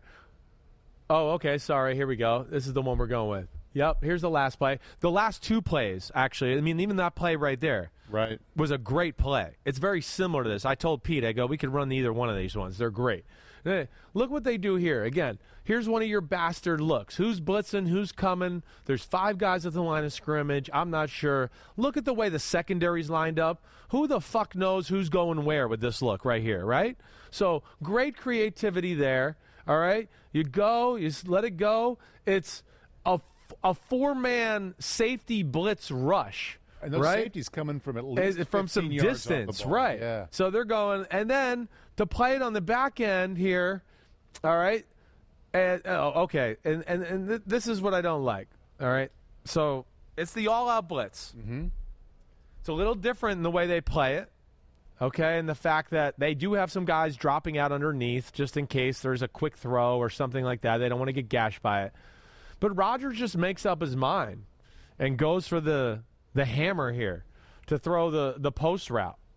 And as you see or anybody sees, look right oh, here. There's Allen Lazard. Yeah. Wide open. On third and 11, All right. you 20. So what I want to do is, again, it's kind of a cover three all-out blitz look, which isn't necessarily always common in the NFL.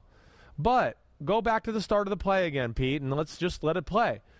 He's got time to read this out. He's got time to read it out. You know, to me, is a little impatient. Oh, they've been getting to me. Look, I mean, just stay there. Even with that blitzing safety, he got stopped. He had time to pat the ball again and throw the in cut or do any of that. Yeah. That to me was a little bit of the microcosm of the day for him and what went on.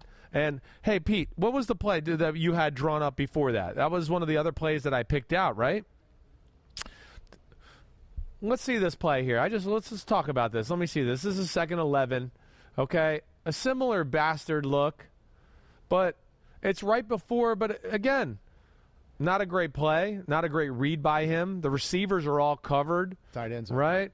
Tight ends open, but he's like rushed and made a decision. Look, the pocket's perfect here. Yeah. So this is to me again where I know this ain't easy.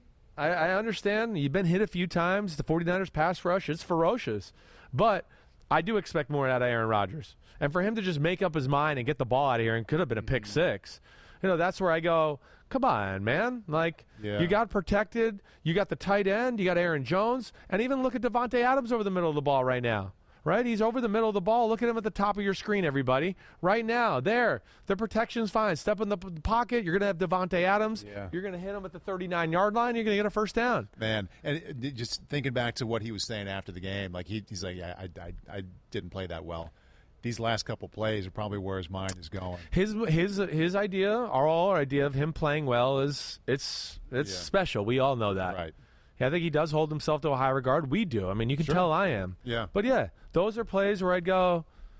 He makes those almost all the time. Exactly. Back to back. You know, but I, the magnitude of the situation, the fact that he had people around him, and you are 38 years old. I don't care who you are. Like we saw with Brady, it fucking affects you. Mm-hmm. Sure. And yeah, but but Rodgers at 38, I just yeah, that was disappointing. I go, Yeah. come on, damn, you're Right. too good. Hang in there. Yeah. Yeah. Tough way to end for a guy Tough who way. was that awesome all season. Not only Yeah. the loss, but having a couple of plays where you, I mean, like you said, he makes those nine plays out of ten. Nine plays out of ten. That's why, first off, he's not like you'll, you'll never hear me again say he's the best quarterback in football. Yeah. he's the MVP. Yeah. he's not better than the two guys we saw on Sunday night with Mahomes and Allen. They are better than they're. On, they would have hung in there. Or they would have moved around and go, I'm not just going to throw it just to fucking throw it. Mm-hmm. Yeah. I'm going to wait and get somebody open. Right. Or or I'm just going to wait here in the pocket because I'm athletic enough to make something happen. And then, okay, if they start to bear on me, I'll, I'll get out. You still think he deserves the MVP from the He regular does season, because it's a different thing, you know. Yeah. Because I've had a lot of people ask me this because they heard me say on on Saturday last week. I said these are the two best quarterbacks in football, and I had a few people reach out and go, well, "But you said Rodgers was the MVP. All right, the MVP is how you played consistently through the year. Yeah. right. Rodgers put more A and A plus games together than the regular season than any of the quarterbacks in football. So that's why he deserves the MVP.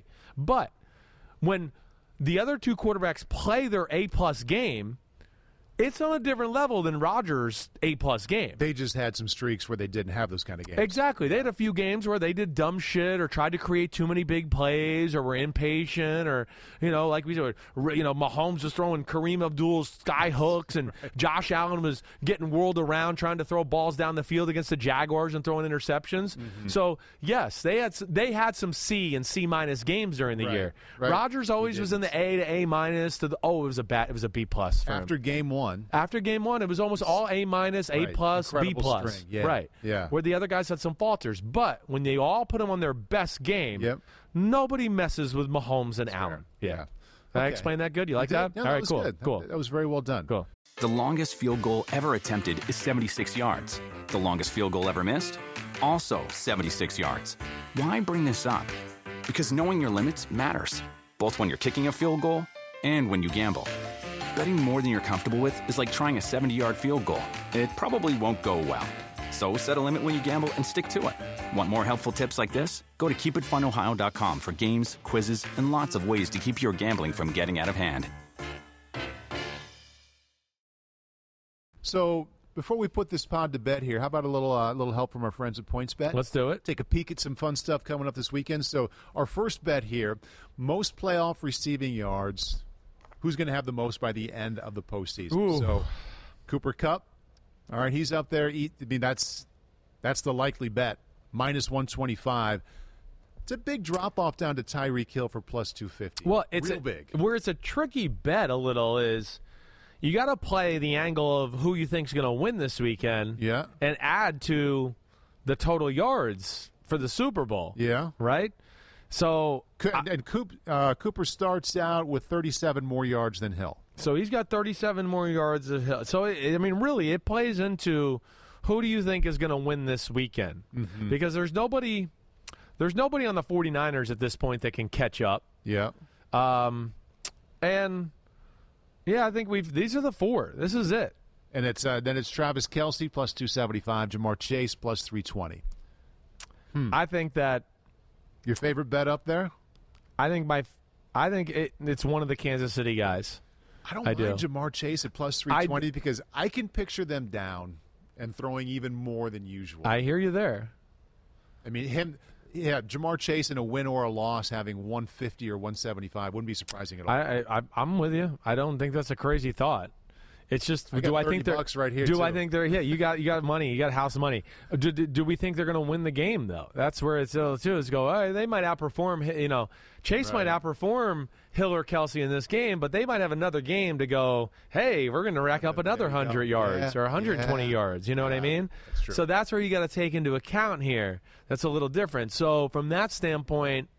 I guess I am leaning Kansas City to win the game on Sunday. I, was haven't picked thinking- it yet. No, you're right to, to bring up the fact that that's that's through the Super Bowl. You got to think through the Super Bowl. just through Sunday. Yeah, it's a game changer that way. Yeah. So I guess I, I lean towards the two Kansas City guys in that conversation. okay. I do. I do. Right. To the Yeah. ground game, uh, back to the full screen. Most playoff rushing yards. Again, this isn't at the end of this weekend's games. It's Right. when the Super Bowl is over, who's going to have the most rushing yards? Elijah Mitchell, easily the favorite, negative 121. He already has 149 yards, which puts him 46 yards ahead of Cam Akers, who's next at plus 400. Joe Mixon plus 600. I, I mean, I, I look at really. Uh, I do look at it's. It, I, I got to think it's Ram, a Rams guy or a 49ers guy. Yeah. You know, they're different teams. They do want to run the ball a little bit. They stay patient with it. They play through their defense a little bit more. You know, that's what's interesting about this. I mean, you're going to get two magic men quarterbacks in the AFC, and their gift is going to be go to the Super Bowl and play the biggest, baddest fucking D lines in football. Yeah. And the ones that actually might be able to contain you. So that's what's going to be cool about the Super Bowl. But if you made me bet here, okay, Elijah Mitchell would be the one I'd go with. I don't know who I'm going to pick in the Rams 49ers game. Yeah. The other one, I just don't like lose sight of Deebo Samuel. Yeah. And Deebo Samuel's the one where I go, I mean, if they get to the Super Bowl and play the Chiefs or the Bengals, I mean, he could go off for 130 yards rushing in that game too and Yeah. close the gap. So I, I- guess I do, what I'm saying is I look at a Rams or 49ers, Yeah. more of the Mitchells, Akers, and Deebo Samuel. And one of those three to me would be the smartest bet. If somebody was going to make me bet my, my coveted hard earned thirty dollars I have buried underneath your, your bobblehead here, I think I would go with Cam Akers because I think the Rams will win. You're going to go with the Rams, right? Yeah. Right. That's so. That's what you're playing with this one. Again, it's just like the receiver one. You got to play a little bit who you think's going to win the football game, yeah. and add to that stat total in, in the Super Bowl game. Right. Thinking of points bet, we've Yeah, got a little points more bet. work to do here. You know it. our friends at Points Bet. They always got uh, always proud to be partnered with PointsBet. Okay, and now PointsBet, as usual, has a great sign up offer for unbuttoned listeners for the final games of the NFL season. Download the PointsBet app, which is really cool. I use it. All right, and use codes un, use codes use code unbutton to sign up. All right. So download the app. It's really cool. It's easy to use. I use it. I got my Simms booster bets, two for two last week. I'd like to thank Nice. everybody out there. PointsBet probably doesn't love that, but okay. Uh, they they made the deal with me, but okay. And this is the cool thing about this. Use code unbutton, bet $1 on any NFL game, get $125 in free bets if a point scored. If one point is scored, you get $125 of free bets. Wow. Don't just bet this football season, live your bet life with points bet. Wow, that, that, that's a big invite to come in and start doing. I mean, this. come on. Right? Come on. You add that to the Simms booster bets, damn, you could be swimming in cash here. Pete says double my thirty. I got the I got should- the really AJ. Brown over last week. Yeah. Which was just easy money. Easy. Yeah. Right. I took the house down. And then I took Odell Beckham Jr. with the over too. Yeah. Those are my two. I hit them both. I got to come up with two for tomorrow for a championship game weekend. So we'll see what I do. That's a nice invite. I had a friend back home who was went to Vegas a lot. It got to the point where Vegas was bringing him out. I mean, these guys exist. That's when you know you're doing Come good. out. Stay Here's in this the plane. awesome room. Yeah. I was like, ah, oh, it's kind of cool, but they must be counting on you losing a shit ton. A of money. hundred. I mean, a hundred percent, no doubt. I mean, he's Please well, come back. The problem is he's already fucked them over a hundred of hundreds of thousands of dollars. They so know they're the odds are with them. they know that Yeah. free room. Drink all you want. In fact, drink more so you get stupider and drunk and make more bad bets. So special weekend coming up before we go because you're not in the studio, Yeah. just home, couch, no TV to tend to. You just get to watch two games. Love it. I Bro, got a little taste of it last City. Saturday. Yeah. Oh, it's it's going to be definite fire, big fire blazing. Real fireplace? Yeah. Oh yeah. We got we got old school fireplaces in our house because I have an old house. Yeah, it's the- almost the 300 yards. Yeah. Yeah. It's an old 300 one. yards long? 300 years old.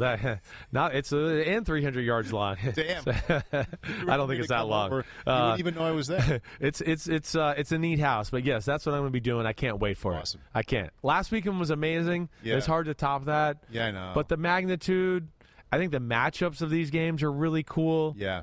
You know, McVay versus Shanahan, NFC West, the big bad Rams, and all the studs. They've been bullied by the Niners. Stafford. Oh my gosh, he's got a team. Maybe he is actually good all these years. He's got some support.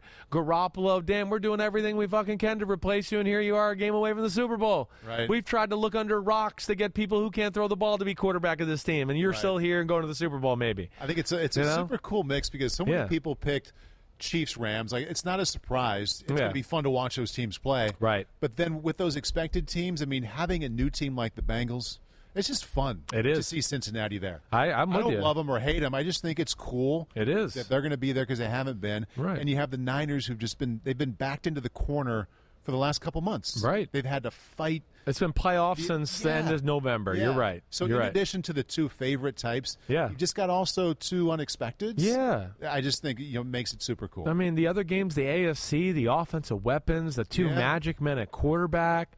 Burrow has officially reached the you know He's in top tier quarterbacks in football. I'm, he's your top definitely in top five. five. I, Yeah. I have a hard time thinking not. Yeah. I mean, he's right on the outside looking in from Mahomes and, and, and Josh Allen and company. Yeah. So yeah, that matchup there. Can they protect him? Yeah, I don't know if they can. If they can, I don't know. He's still some slippery, slippery son of a bitch who can make a bunch of plays. So that's what's crazy, and it's, it's gonna be cool to see. Either way, we should have a good Super Bowl matchup. right. Good to see you. Thanks for the thirty bucks. Who are you going to pick? Because you're not. I have to pick tomorrow on the podcast. Go ahead. I want to hear Paul Burmeister Super Bowl matchup right now. I would like to have upsets in there. I Yeah. just see the Rams winning by more than a touchdown. Yeah. and I, I think the Chiefs win a high score. We're going Rams Chiefs. All right. Well, that'll be a good Super Bowl nonetheless. That should be a lot of fun to watch. And you are picking tomorrow. I pick tomorrow with Florio, PFT PM. Check that out. Joint collaboration. That's what we do. Me and him are really tight. But check us out. That comes out Thursday. Everybody, hope you enjoy the Wednesday What the Fuck Happened podcast. You know where to find me. Send in more questions, whatever you got. Subscribe, rate, review. NBC Sports slash you or YouTube slash NBC Sports if you want to see these videos. All right, peace out. Enjoy the rest of your week. Paulie, you the man. Three hundred yard house. 300 You are the yard man. house, big house. Peace out. See you. Peace.